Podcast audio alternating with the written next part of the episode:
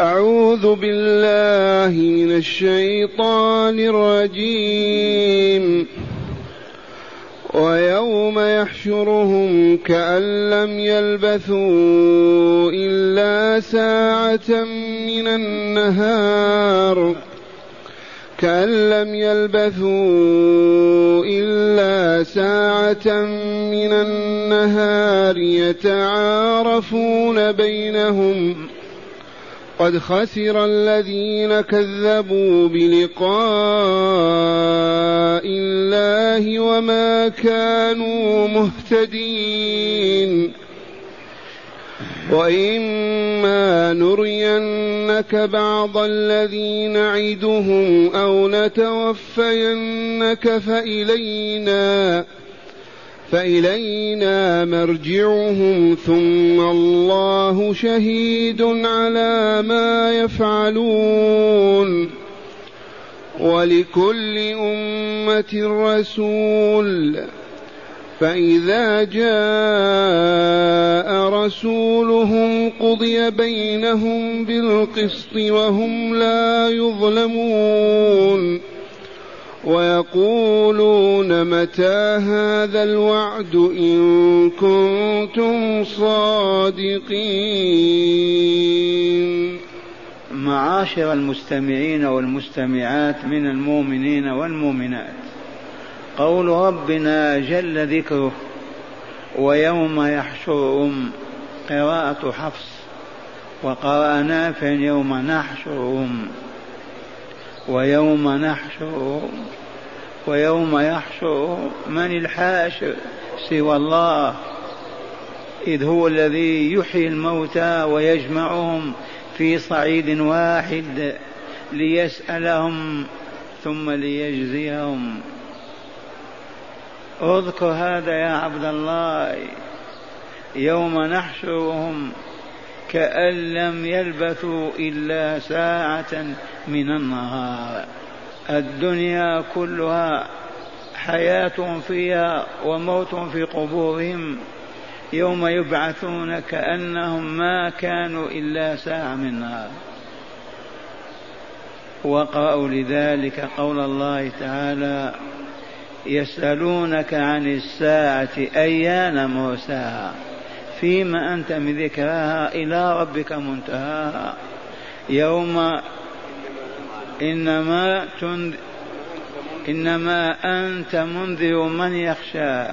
كأنهم يوم يرونها لم يلبثوا إلا عشية أو ضحى تلك العشية.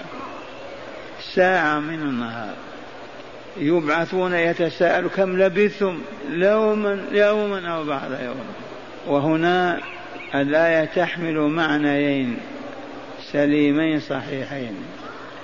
ويوم يحشرهم تعالى كأن لم يلبثوا إلا ساعة من النهار وهم قائمون يقفون مقدار ساعة من النهار يتعارفون بينهم.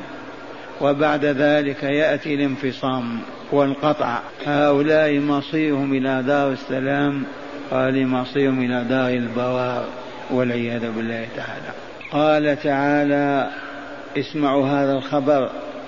قد خسر الذين كذبوا بلقاء الله وما كانوا مهتدين حشرهم في ساحة فصل القضاء.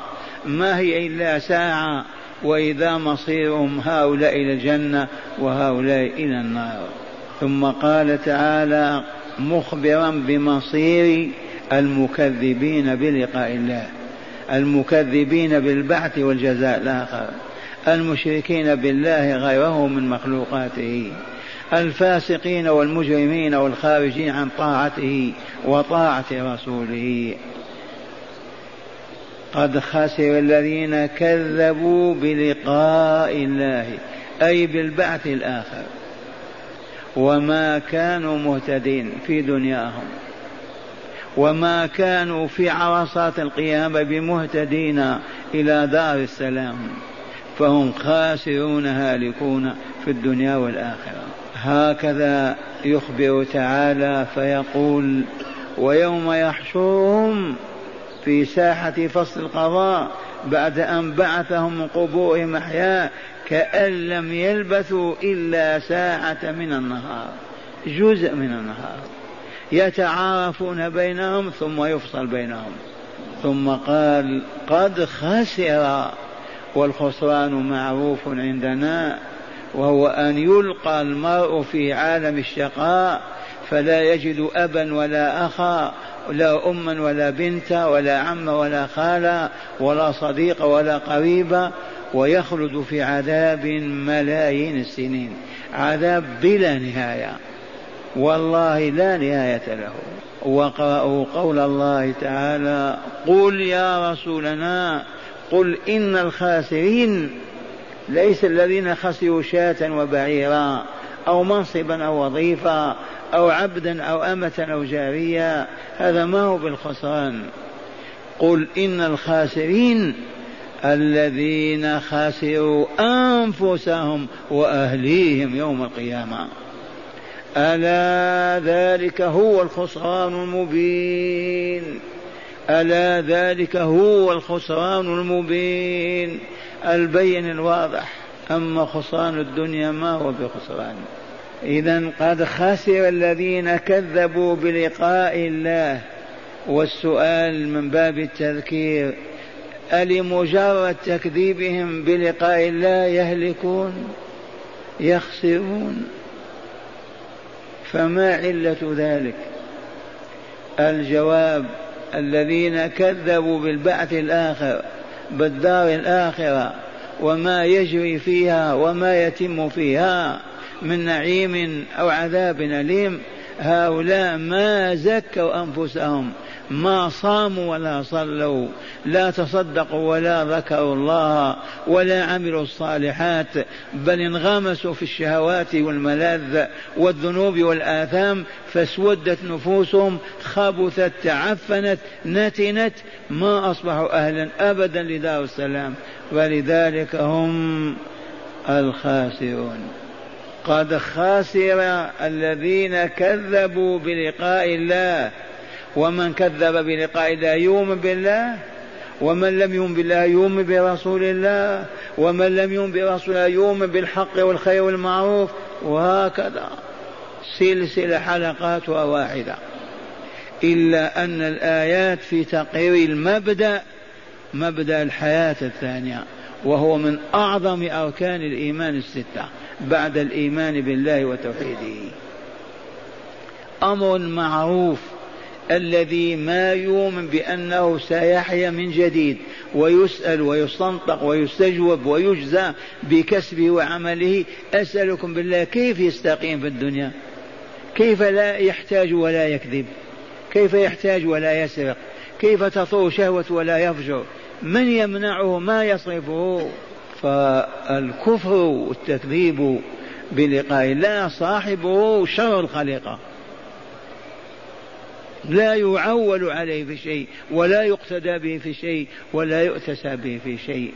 آه لو عرف الناس هذا. لرفضوا ورفضوا الكفار المكذبين وخاصة المكذبين بالبعث ولقاء الله كالعلمانيين والبلاشفة والملحدين ومن إليهم. ولكن ما درسوا كتاب الله ولا عرفوه.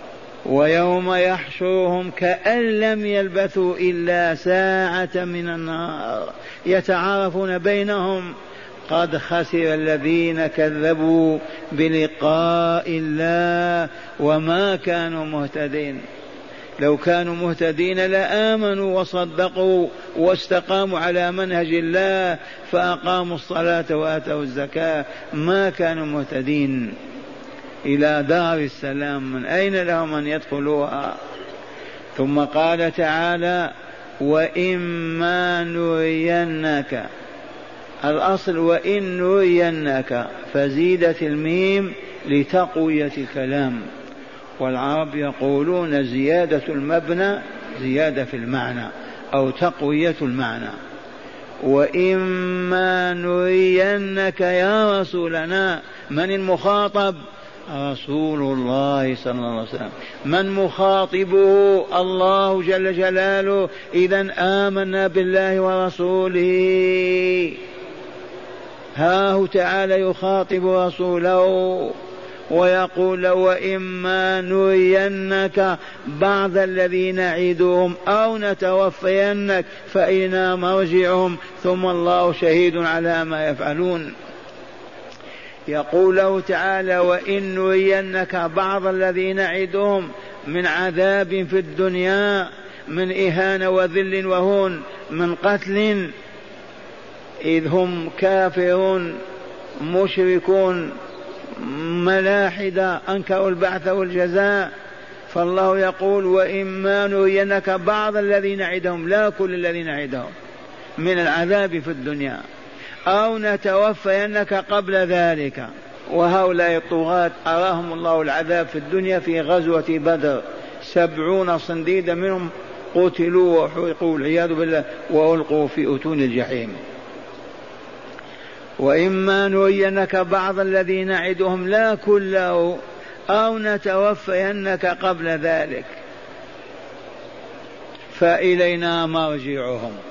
ونتولى جزاهم. ولا تحزن يا رسول الله ولا تكرب ولا تغتم ولا تهتم بشأنهم. وإما نرينك بعض الذي نعد هؤلاء الملاحدة الكافرين بالبعث الآخر والدار الآخرة. أو نتوفينك قبل أن نريهم ما توعدناهم من العذاب. فإلينا مرجعهم.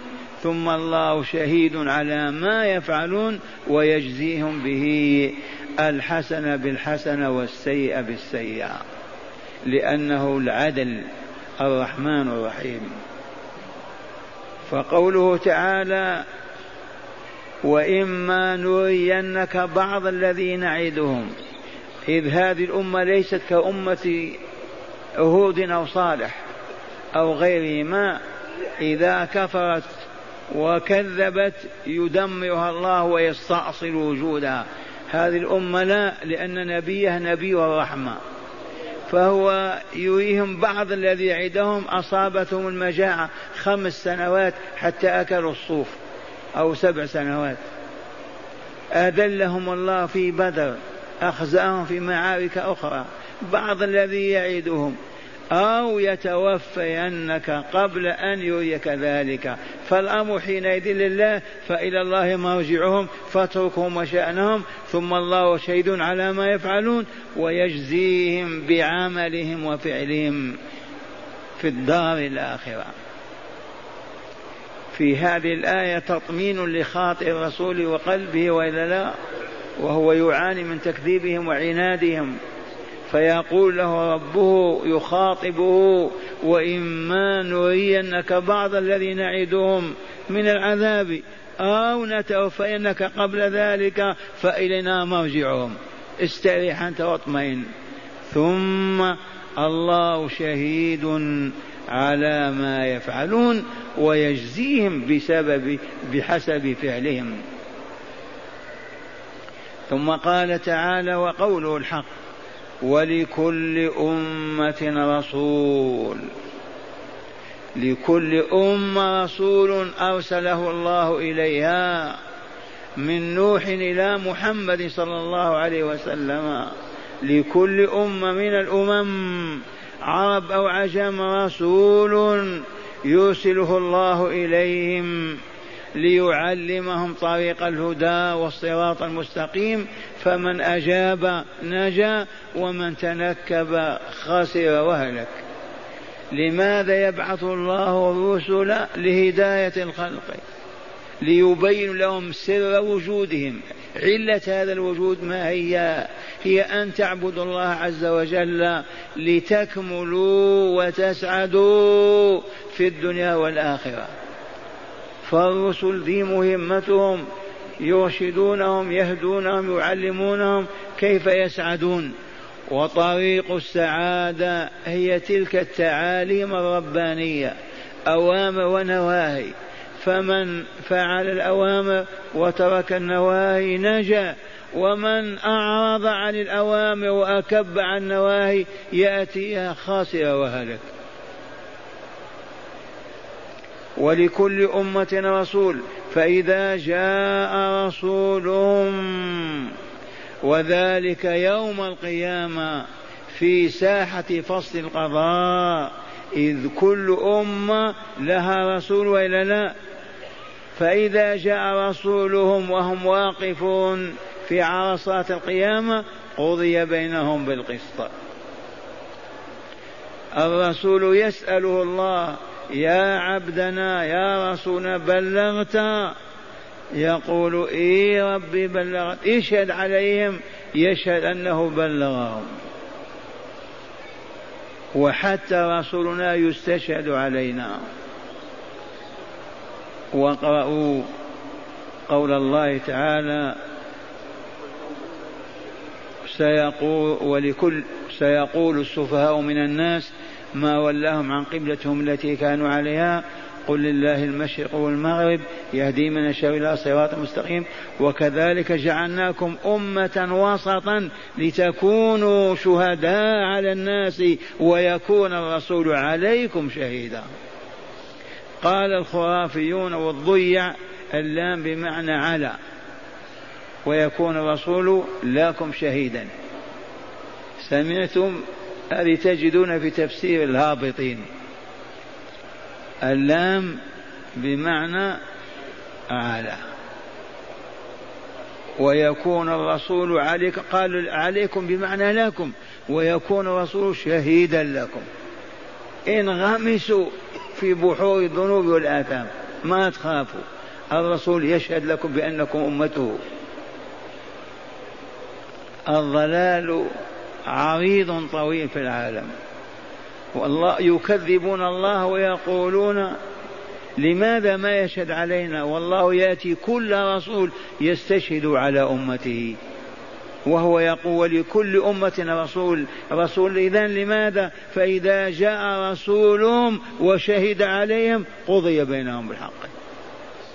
قضي بينهم بالقسط الذي هو العدل وهم لا يظلمون. أصحاب الحسنات في دار السلام وأصحاب السيئات في دار البواء والخسران.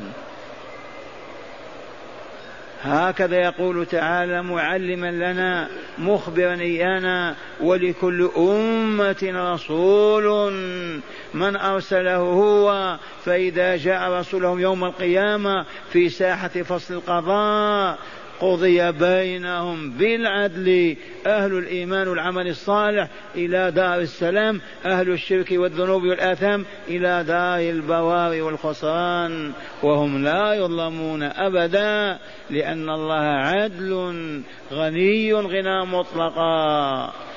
صاحب الحسنة لا ينقص من حسناته حسنة صاحب السيئة لا يزيد على سيئته سيئة والله ما كان. لأنه العدل. ثم قال تعالى ويقولون أي كفار مكة؟ الملاحدة البلاشفة الشيوعيون العلمانيون. إلى الآن يقولون متى هذا الوعد؟ إن كنتم صادقين. متى تقوم القيامة؟ متى يجيء الحساب؟ والسؤال أين الجنة وأين النار؟ ذي كلماتهم يرددونها على ألسنة الشياطين. وإن كان الآية في أهل مكة.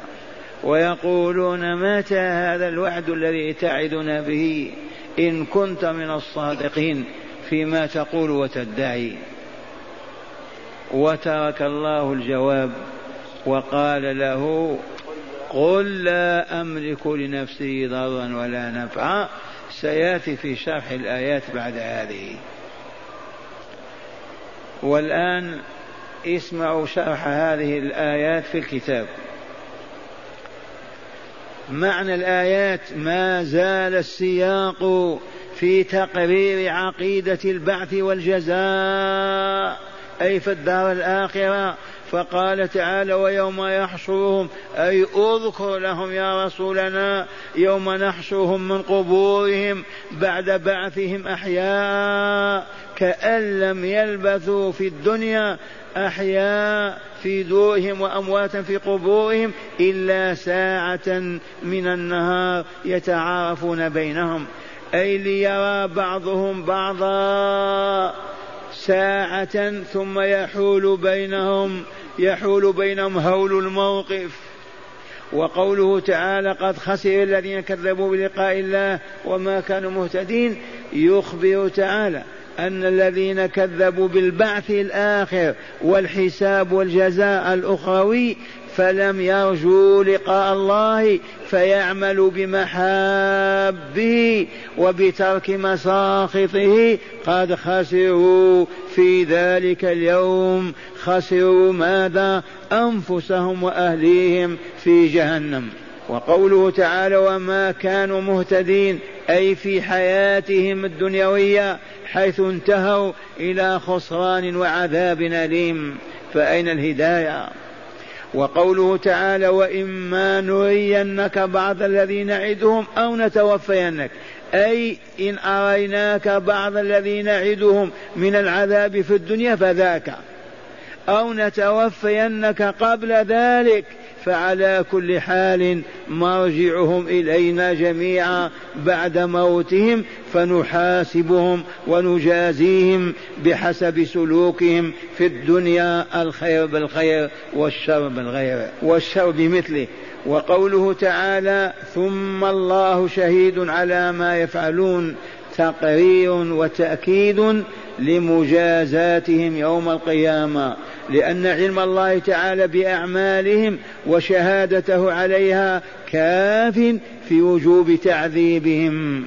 وقوله تعالى ولكل أمة رسول فإذا جاء رسولهم قضي بينهم بالقسط وهم لا يظلمون أي ولكل أمة من الأمم رسول أرسل إليها وبلغها فأطاع من أطاع وعصى من عصى. فإذا جاء رسولها في عرصات القيامة قضي بينهم ثم حوسبوا أو جوزوا بالقسط أي بالعدل وهم لا يظلمون بنقص حسنات المحسنين ولا بزيادة سيئات المسيئين.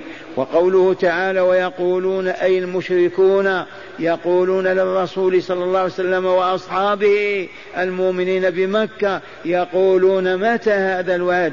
أي بالعذاب يوم القيامة. إن كنتم صادقين يقولون هذا استعجال للعذاب لأنهم لا يؤمنون به والجواب في الآية التالية. لو كانوا يؤمنون بالعذاب الحق يطالبون به ما يطالبون به. هداية الآيات قال المؤلف غفر الله له لكم وإياكم والمؤمنين من هداية الآيات. أولا تقرير مبدأ المعاد والدار الآخرة.